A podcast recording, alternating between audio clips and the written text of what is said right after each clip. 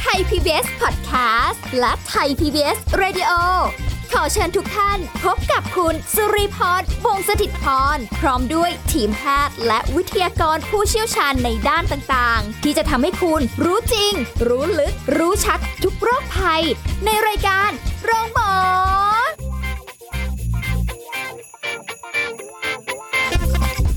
สวัสดีค่ะ คุณผู้ฟังคะขอต้อนรับเข้าสู่รายการโรงหมอค่ะ ได้เวลากันแล้วนะคะ วันนี้เราพบกันเช่นเคย พร้อมกับสุริพรค่ะ วันนี้มาพร้อมกับดรนายแพทย์จตุพลคงถาวรสกุลแพทย์ผู้เชี่ยวชาญ ศูนย์กล้ามเนื้อกระดูกและข้อจากเพจดรหมอหมีจ้าครับสวัสดีครับสวัสดีค่ะ คุยกันวันนี้เป็นเรื่องของยุค 5.0 เลยเหรอใช่ไม่สี่วันนี้ไม่สี่ใช่ไหมห้าจุดศูนย์มันมาถึง 5.0 แล้วฮะเลยสี่ไปแล้วเรียบเลยร้อยสี่ไปแล้วเหรอทำไมยังรู้โทรศัพท์เรายังเป็นสี่อยู่เลยอ่าช่วงนี้นี่ความไวเป็นเลิศนะฮะตอนนี้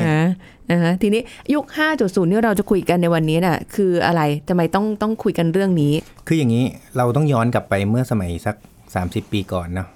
เป็นยุค 2G ใช่ไหมมันมัน 2G 3G 4G แล้วก็ 5G ใช่ไหม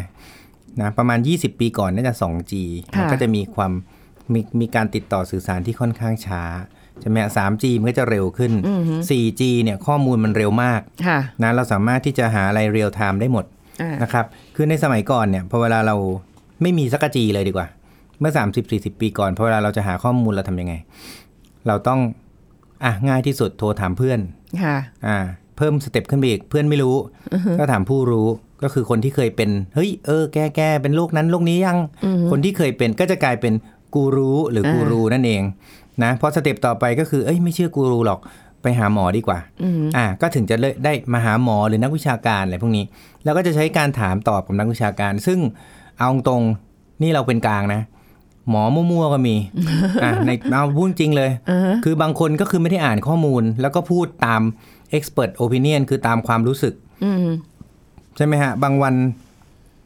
บอกอย่างนี้ผ่านไปอีกสองเดือนมีประสบการณ์ใหม่ ๆ มาอ้าวไม่ใช่ละเป็นอีกแบบอ่าฮะเพราะฉะนั้นมันจะมันจะไม่มีความนิ่ง ซึ่งพวกนี้เนี่ย มันก็คือข้อข้อเสียของเออการหาข้อมูลในอดีตค่ะก็ถึงได้มีเจ้าพ่อเจ้าแม่มากมายเนี่ยสมัยก่อนใช่ไหม ซึ่งแบบอ่าคนไหนคนไข้เยอะก็จะมีความน่าเชื่อถือเยอะค่ะอ่าคนไหนเป็นศาสตราจารย์ ก็จะมีความน่าเชื่อถือเยอะ เพราะอ่าฮะศาสตราจารย์เนี่ยก็จะต้องผ่านการตีพิมพ์ paper มาแล้วประมาณสัก7ถึง10 paper ในสมัยก่อนเนี่ยแต่ละ paper เนี่ยมันยากนะฮะ ก็แสดงว่าน่าจะเป็นคนที่มีความรู้เรื่องของงานวิจัยเป็นอย่างดี หรืออะคนทีนี้ที่เป็นแบบอายุมาก ๆ หน่อยก็ดูน่าเชื่อ ใช่ใช่คืออายุมากเป็นสอหรือคนไข้เยอะสามค่ะอย่าง เราก็จะเชื่อคนประเภทนี้ ซึ่งอันเนี้ยในทางเอ่อระบาดวิทยาคลินิกเนี่ยเราเรียกกันว่า expert opinion หรือความรู้ของคนที่มีความเชี่ยวชาญ ซึ่งความเชี่ยวชาญเนี้ยแต่ละคนมันก็ไม่เหมือนกันค่ะ อ่าสมมุติเราไปหาคนเชี่ยวชาญ 3 คนเกิดเขาพูดไม่ตรงกันคราวนี้เราเรางงแล้วทำไงล่ะอ่าใช่ไหมฮะนี่มันก็เลยพอมาเป็น 3G 4G 5G เนี่ยทุกวันนี้เนี่ยเอ่อผมว่า 3G 4G เนี่ยก็คือความเร็วเนี่ยระดับหนึ่ง แต่ปัจจุบันเนี่ยมันเร็วมากจนกระทั่งข้อมูลข่าวสารมันทะลัก มันเป็นข้อมูลที่มันเยอะมากจนเกินไปค่ะจนทุกวันนี้เราต้องมาทำเป็น Big Data ใช่ไหมฮะ คือในใน 3G กับ 4G เนี่ยผมว่า มันก็เป็นช่วงยุคแรกๆนะของเรื่องของการนำข้อมูลทางการแพทย์เข้ามาให้กับผู้บริโภคเนี่ยได้บริโภคนะฮะ เช่นอาจจะในสมัยก่อนเนี่ยนะช่วงยุคแรก ๆ ของการโฆษณาก็จะเป็นพวกทีวีเดเร็กใช่ไหมฮะ หรือลงใน Facebook ก็จะมาในรูปแบบที่ใกล้เคียงกับทีวีเดเร็กก็คือเป็นลักษณะของการโฆษณานะฮะแต่ยังไม่ใช่ข้อมูลที่เป็นความจริง ยังไม่ใช่แฟกต์นะฮะเอ่อมันจะมีข้อมูล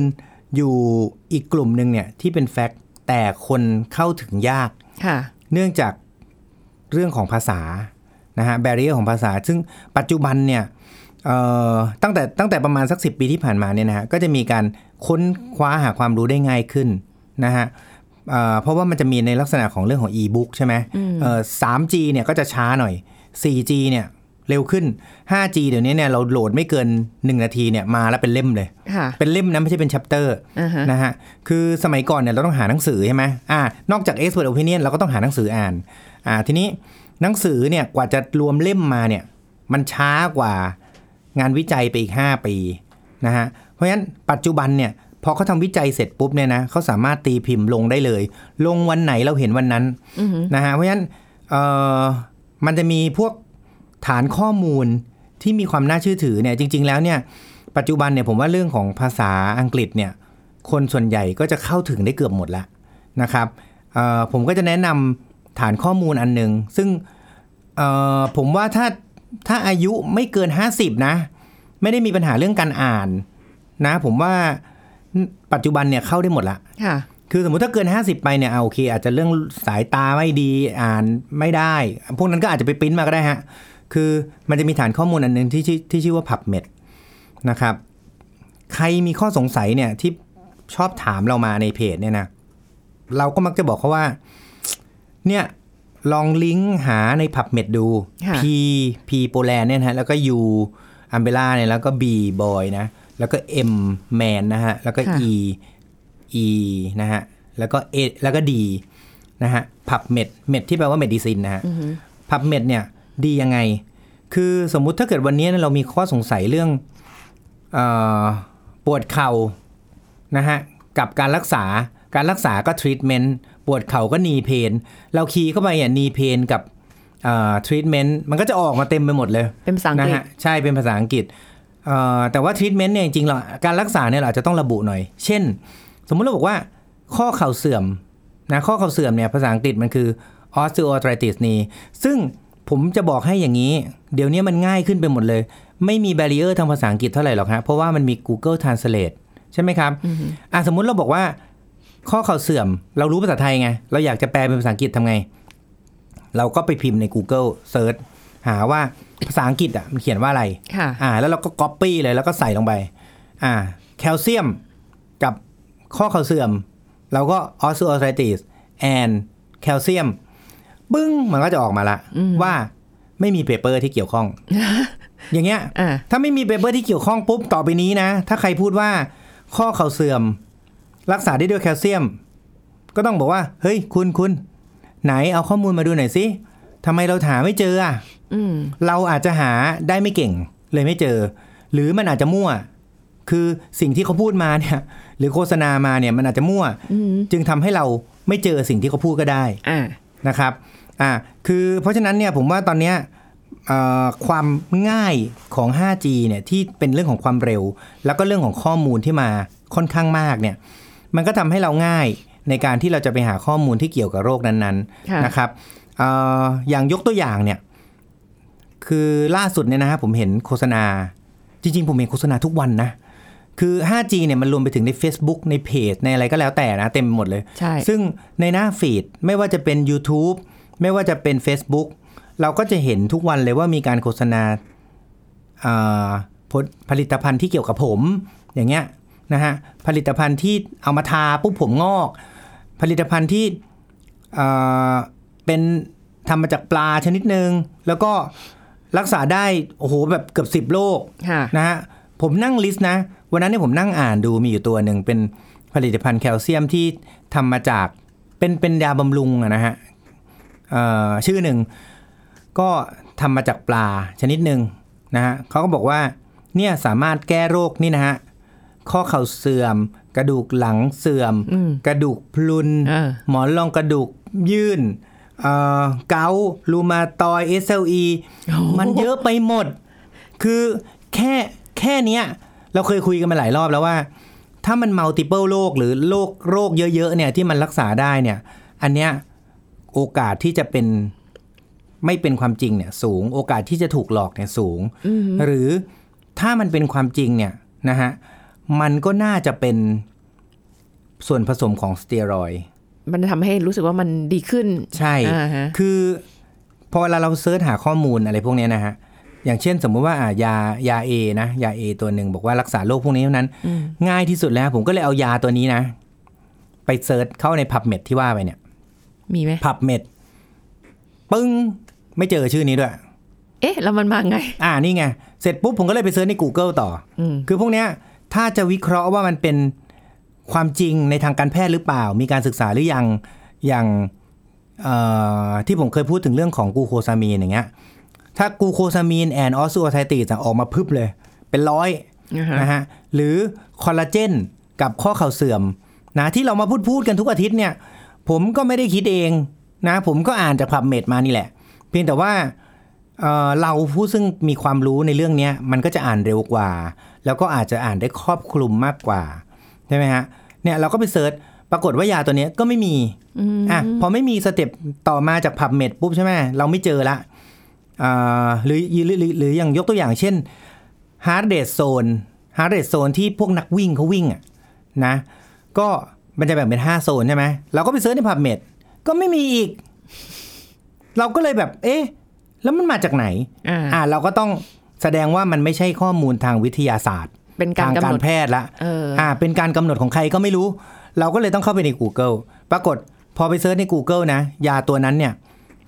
ปึ้งออกมาเป็นโฆษณา เต็มไปหมดเลย แล้วก็เขามักจะพูดว่าเป็นผลิตภัณฑ์ที่มาจากประเทศอเมริกา ได้ certificate หรือได้ใบรับรองจากอเมริกาค่ะผ่านอย.เรียบร้อยอือหือมีคนนั้นคนนู้นคนนี้คนนั้นเป็นดาราที่ได้รับความนิยม หรืออาจจะเป็นดาราที่เหมาะกับโปรดักต์นั้นๆเนี่ยออกมาพูดว่าเนี่ยกินแล้วดีนู่นนี่อะไรเงี้ยนะฮะแล้วก็จะมีคำโฆษณาอะไรออกมาอีกเต็มเลยเนี่ย อย่างเงี้ยผมก็เลยต้องไปดูก่อนว่า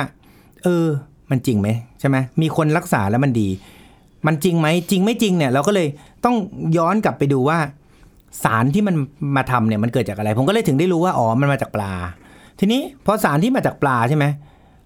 สารเนี่ยมันก็ต้องมีการ extract หรือดึงออกมาว่า เป็นสาร A สาร B สาร C เช่น เป็นแคลเซียมหรือเปล่า เป็นคอนดอยตินเป็นอะไรเป็นสารที่มันเอามาใช้ในการ พอบริโภคเข้าไปปุ๊บมันสามารถดูดซึมเข้าไปแล้วไปใช้ได้ค่ะ ปรากฏว่าไม่มีองค์ประกอบเอ้าอ่า เนี่ยแค่ไม่มีองค์ประกอบนี่ก็จบละเพราะว่าปลาเนี่ยมันมีตั้งหลายส่วน แล้วมันมีตั้งหลายสารที่อยู่ในปลาถูกไหมอ่าเรากินปลาเข้าไปเนี่ยเราอาจจะได้โปรตีนแคลเซียมคาคาร์โบไฮเดรตอะไรก็ไม่รู้หลายอย่าง ซึ่งพวกเนี้ยเขาต้องระบุมาเป็นเปอร์เซ็นต์ให้ชัดเจน เหมือนเราซื้อขนมอะพอเราซื้อขนมเราไปดูในหน้าซองใช่ไหมอ่าเราก็ต้องเห็นว่ามีโซเดียมกี่เปอร์เซ็นต์มีอันนี้กี่อันนั้นกี่เปอร์เซ็นต์ใช่ไหมใช่อ่าแต่ปรากฏพวกเนี้ยไม่มี อืมแปลกดิเขียนแค่ว่าผลิตภัณฑ์จากปลาชนิดนี้กี่เปอร์เซ็นต์ผลิตภัณฑ์จากตัวนี้กี่เปอร์เซ็นต์อือ หรือมีอยู่บริษัทหนึ่งเขาทำเรื่องน้ำมันลำข้าว น้ำมันลำข้าวเนี่ยยังดีกว่านะน้ำมันลำข้าวเนี่ยผมเคยเข้าไปดูและมันมีงานวิจัยอ่านะตัวออยตัวเนี้ยกับข้อเข่าเสื่อมเนี่ยมันยังมีงานวิจัยแต่มันเป็นงานวิจัยที่เป็นของสัตว์ ยังไม่มีการทำวิจัยในคนนะฮะซึ่งถามว่าแหมถ้ามันมีงานวิจัยในสัตว์ มันก็น่าจะถือระดับหนึ่งก็แปลว่ามันอาจจะได้ผลบ้างล่ะ แต่การไม่มีวิจัยในคนก็อาจจะทำให้มัน จริง ๆ แล้วเนี่ยมันมีผลข้างเคียงอะไรเราก็ไม่รู้ถูกไหมค่ะอ่าทีนี้พอมันไม่มีวิจัยอะไรพวกนี้ปุ๊บเนี่ย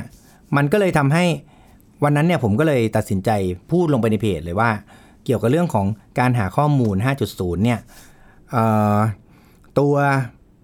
ยาแต่ละตัวซึ่งปัจจุบันเนี่ยเท่าที่ผมดูนะแหมผมไม่อยากจะพูดเลยผมว่า 99%น่ะมันไม่มีในฐานข้อมูล PubMed ที่ผมหา เป็นไปได้ไหมที่สมมติว่าสมมตินะอ่า PubMed อาจจะเก็บข้อมูลได้ไม่หมดหรือว่าอะไรพับเงี้ยเ PubMed เนี่ยมันมีทั้งหมดประมาณ 80%ของ paper ในโลกนะอีกส่วนอีกส่วนหนึ่งเนี่ยมันจะต้องหาใน Scopus แต่ว่าผมไม่พูดถึง Scopus Scoคือทั้งหมดเนี่ยเป็น database เหมือนเข้า Google อย่างเงี้ยคือ Scopus เนี่ยมันมีข้อมูลส่วนที่เหลืออยู่อีกค่อนข้างมาก แต่ว่า Scopus มันต้องจ่ายเงิน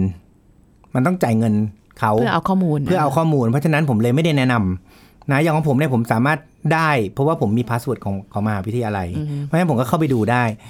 เอ่อผมก็ถ้าไม่เจอใน PubMed ผมก็ไปเจอดูใน Scopus ถ้า 2 อันนี้ไม่มีนะ 99%ของเปเปอร์ในโลกก็คือไม่มีอะแหมแล้วมันจะอยู่ใน 1%มันโอกาสมันยาก คือบางคนอาจจะบอกว่า เอ๊ะ ไปอิงแต่งานวิจัยงานวิชาการเกินไปหรือเปล่าอ่าอะไรงี้ยนี่เราคือบงทีเราไม่คิดถึงเรื่องของอารมณ์ความรู้สึกกันเลยหรือออ้าวก็กินยาเนาะใช่ไหม ค่ะเออเราไม่ได้แบบดูทีวีเพื่อความบันเทิงถูกไหมเรากินยาเนี่ยเราก็ต้องรู้ว่าผลมันเป็นยังไงใช่ปะเอฟเฟกมันดีหรือไม่ดีที่สำคัญจริง ๆ แล้วผลต่อให้มันไม่ได้ผลดีนะ แต่ผมอะ่ะกลัวเรื่องของผลเสียต่างหากนะเพราะว่าจริงๆมันเคยมีงานวิจัยในเมืองไทยเนี่ยนะ ตอนนั้นเนี่ยก่อนคือเกี่ยวกับเรื่องของสมุนไพรตัวหนึ่งนะครับนะก่อนหน้าที่จะให้เลิกกินไปเนี่ย ตอนนั้นเขาก็กินกันโอ้โหเยอะแยะเลยนะเขาบอกว่าได้ผลดีรักษาได้หลายโรคอะไรอย่างนี้ กินไปสักพักประมาณ 3-5 ปี ปรากฏมันมีคนตาบอดค่ะเพิ่มขึ้นมาเรื่อยๆอืมอ่า ก็เลยทำให้ยาตัวเนี้ยถูกมา extract ก็คือมามาดูซิว่าไอสารที่อยู่ในเนี้ยมันคืออะไรนะ จนทำให้คนน่ะตาบอด ก็ถึงได้เอาออกจากผลิตภัณฑ์ยาออกไป คือเราก็สิ่งที่พูดเนี่ยกำลังจะบอกงี้ การผ่านออยเนี่ยปกติแล้วเนี่ยนะฮะถ้าเป็นยาเนี่ยนะต้องแนบงานวิจัยคู่กันไปค่ะ สมมุติถ้าเกิดว่าเป็นเอ่อยาแก้ปวดพาราเซตามอลอย่างเงี้ยอ่าเราต้องแนบงานวิจัยนะว่ามันมีผลเสียไหมมีผลดีไหมมีการทำวิจัยมาหรือยังอืมอ่าถ้ายังไม่มีเขาไม่ให้ลงทะเบียนยานะอ๋อต้องก็ต้องมีควบคู่ไปด้วย ใช่ว่เพราะฉะนั้นจะสังเกตว่าส่วนใหญ่สมัยเนี้ยแทบจะไม่มีการลงทะเบียนยา มันวุ่นวายมันยุ่งยากเพราะมันต้องยากเอกสาร ถูกต้องยะเอกแยะสารมันยากแล้วมันต้องลงทุนในการทำวิจัยเยอะนะ ในขณะที่ออยเนี่ยจะผ่านสำหรับเอ่อผลิตภัณฑ์พวกยาบำรุงเนี่ยง่าย เพราะอะไรเพราะยาบำรุงมันคือยาเสริมนะแล้วก็เขาจะมองว่ายาบำรุงเนี่ยก็จะเป็นองค์ประกอบที่เราบริโภคกันอยู่แล้วทุกวัน เพียงแต่ว่าในปริมาณที่เข้มข้นขึ้นค่ะเช่นเอ่อโปรตีนอย่างเงี้ยเป็นเอ่อ โปรตีนผงอย่างเงี้ยพวกเนี้ยต้องผ่านออยในกรณีของพวกยาบำรุง หรือเอ่อจริง ๆกลูโคซามีนเนี่ยนะหรือยาเสริมน้ำในข้อเนี่ยก็ถือเป็นยาบำรุงเหมือนกัน เพราะว่าผลเสียมันน้อยนะฮะแต่ผลดีเนี่ยบวกลบเขาก็จะให้ใช้วิจารณญาณกันเอาเอง อย่างถ้าเราจำได้นะประมาณปีที่แล้วหรือ 2 ปีที่แล้วเนี่ยที่มันมีเรื่องของจับได้ว่าสุดท้ายแล้วผ่านออยไปแล้วนะ แล้วสุดท้ายเนี่ยไปตรวจ ก็พบว่ายาไม่ได้คุณภาพ ถูกไหมฮะ เพราะว่าคนทำไอ้โปรดักพวกนี้เยอะไปหมดเลยนะ เต็มไปหมดเลย ก็จะส่งเอกสารไปทุกวันทุกวันทุกวันกว่าจะกว่าจะได้มีการแอปพลูฟอะอืมก็คนก็บริโภคกันไปแล้วอะในความคิดผมนะ ผมคิดว่าคนที่บริโภคสิ่งพวกเนี้ยเป็นหนูนะ ทดลอง ใช่ เป็นหนูทดลองไง เพราะว่าสมมุติถ้าเกิดวันหนึ่งมีคนที่ได้รับความเดือดร้อนอะสมมติ แพ้มากเลยจนกินยาปุ๊บแพ้แล้วเสียชีวิตได้เงี้ยเกิดตายไปคนหนึ่งเงี้ยก็นี่ไงก็ค่อยมาล้อมคอกอ่าออยก็ส่งมาละอ่ามาดูเอ้ยเออเฮ้ยจริงด้วยมีปัญหางั้นเอายานี้ออกอืมอืมอืมอย่างเงี้ย แล้วถามว่าใครจะรับผิดชอบชีวิตที่เสียไปแล้วได้ ไม่มีอืมเนาะอืมเพราะฉะนั้นก็คือหาข้อมูลก็ต้องรอบคอบรอบด้าน ใช่ใช่คือเอ่อย้ำหลาย ๆ ครั้งแล้วนะฮะคือว่าถ้าเรายังไม่มีความสามารถในการ หาข้อมูลเองใน PubMed หรือใน Google ก็แล้วแต่เนี่ยหนึ่งผลิตภัณฑ์อะไรก็แล้วแต่ที่มันมีผลรักษาได้เยอะๆเนี่ยปิดไปเลยรีบไม่เชื่อก่อนเลยอันดับแรกนะฮะสองคือมีคนมาโฆษณาเต็มไปหมดเลยเนี่ย ผมนี่ความเชื่อส่วนตัวนะ อันนี้แล้วแต่นะว่าใครจะเชื่อไม่เชื่อนะ แต่ความคิดของผมนะ สิ่งที่ดีมีประโยชน์ไม่เคยต้องโฆษณาค่ะมันจะขายตัวมันเองมันได้จะขายตัวมันเองได้ สิ่งที่ไร้ประโยชน์มักจะโฆษณาให้เห็นกันทุกวันทุกวินาที เพราะฉะนั้นเมื่อไหร่ก็ตามที่ผมเห็นข้อมูลแบบนี้ ผมจะเลื่อนทิ้งทันทีแล้วผมก็จะรู้สึกว่า เราจะทำยังไงดีนะ ให้ข้อมูลแบบนี้มันไม่ขึ้นในฟีดเรานะฮะหรือไม่ขึ้นใน YouTube ของเรา เพราะว่าพอขึ้นมาปุ๊บเนี่ยมันจะทำให้เราจิตใจเรารู้สึกแหมมันมันคือเราเนี่ยอยากให้สังคมมันสูงขึ้น เพราะฉะนั้นพอมันมีสิ่งพวกเนี้ยผมรู้สึกว่ามันทำให้สังคมมัน มันถอยลงอะอืมนะครับ แล้วก็มันมีแต่มันมีแต่การพยายามที่จะนำมาซึ่งเงินทองอะไรเงี้ยมันมีแต่เรื่องของ marketing เพื่อให้ได้เงินน่ะอืมนะซึ่งตรงนี้ผมว่ามันมันมันไม่โอเค ทีนี้ step ต่อมาสมมุติถ้าเกิด อะเดี๋ยวค่อย step ต่อไปได้ไหมได้ขั้นก่อนพักแป๊บหนึ่งค่ะ โอเค พักกันสักครู่แล้วกลับมาฟังกันต่อค่ะ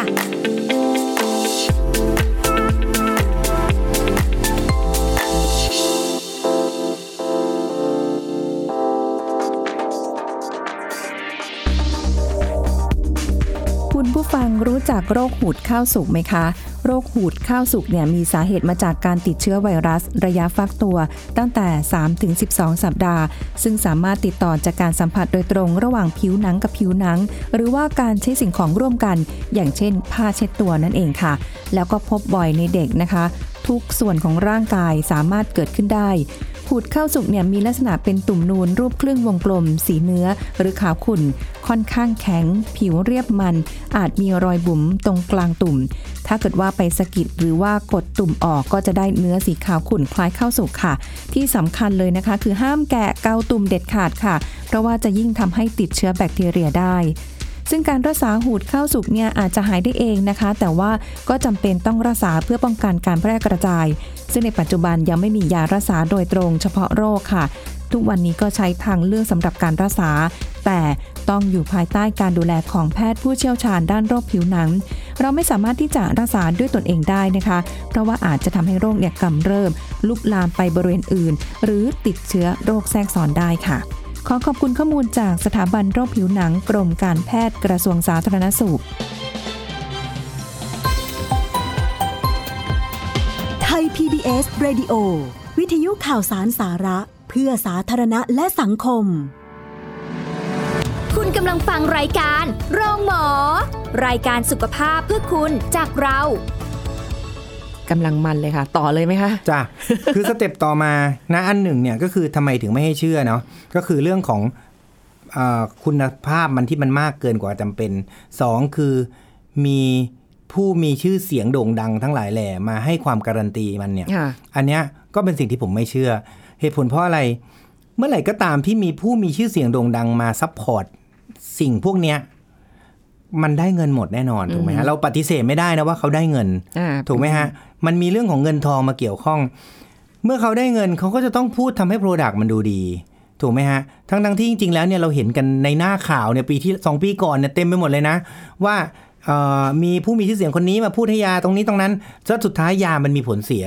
นะ ก็โดนจับกันไปก็ตั้งหลายรายนะ สังเกตดิฮะหมอเนี่ยไม่ค่อยมีไปพูดให้ยาตัวไหนหรอก อ๋อใช่เคยเห็นในโฆษณาทีวีที่พวกเนี้ยนะ ขนาดหมอฟันเห็นไหมเขายังไม่ได้นะเขายังปิดหน้าเลย ส่วนใหญ่เขาจะบอกว่าเป็นผู้เชี่ยวชาญจะไม่ใช่ได้ระบุชื่อตำแหน่งโรงพยาบาลไหนถูกต้อะองไรด้วยระบุซ้ำปไม่ได้ฮะ เพราะว่ามันผิดจริยธรรมนะอืมอ่าปกติแล้วเนี่ยเราเราเป็นหมอเนี่ยเราไม่สเราไม่ควรจะเป็นอินฟลูเอนเซอร์แต่จะใส่ชุดกาวน์คุณหมอมาด้วยนะเวลาใส่ชุดกาวน์แต่ไม่เห็นหน้าไงอ่าคือจะสังคือเราจะรู้เอาได้ไงเอาจริง ๆ ว่าตรงเนี้ยสมมุติว่าถ้าเกิดว่ามีการโฆษณา อะไรก็แล้วแต่เนี่ย จะเห็นว่าในเพจผมเนี่ยผมไม่เคยโฆษณายาตัวไหนเลยอืมนะฮะผมจะบอกว่าจากงานวิจัยตัวนี้ตัวนั้นดี เพราะว่าสามารถฟ้องแพทยสภาได้ สิ่งพวกเนี้ยฟ้องแพทยสภาไปเนี่ย เราได้รับความเดือดร้อนเลยนะค่ะคือเพจผมที่ทุกวันนี้ยังอยู่ได้ก็เพราะว่าเราสนับสนุนสนับสนุนการออกกำลังกาย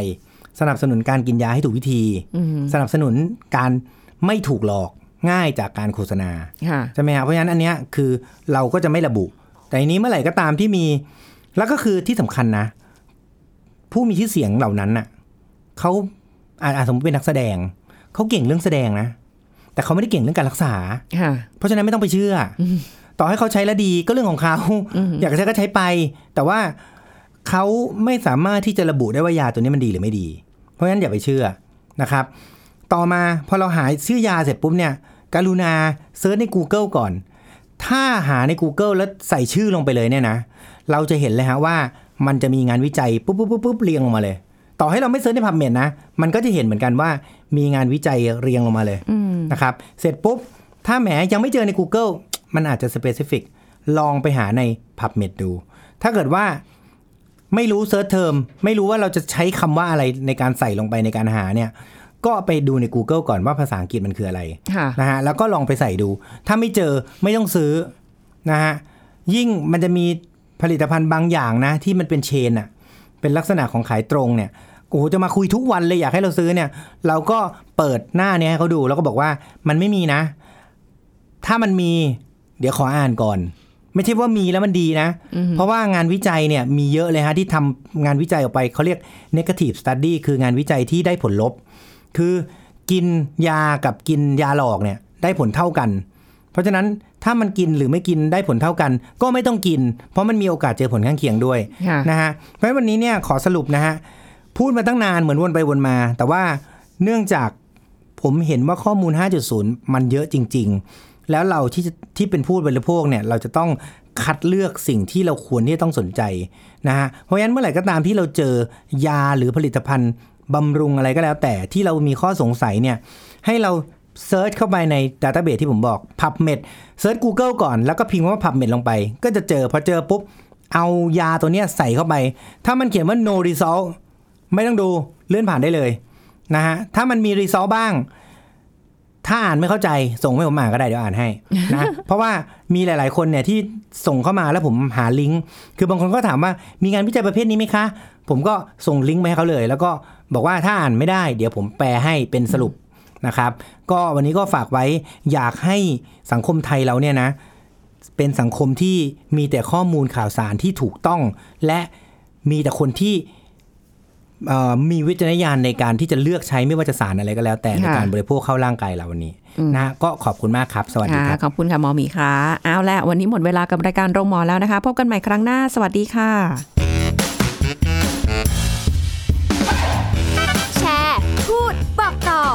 รายการโรงหมอได้ทุกช่องทางออนไลน์ เว็บไซต์ www.thaipbspodcast.com แอปพลิเคชัน Thai PBS Podcast Facebook Twitter Instagram Thai PBS Podcast และฟังได้มากขึ้นกับพอดแคสต์โรงหมอ ที่ Apple, Google, Spotify, SoundCloud และ Podbean ทุกเรื่องทุกโรค บอกรายการโรงหมอ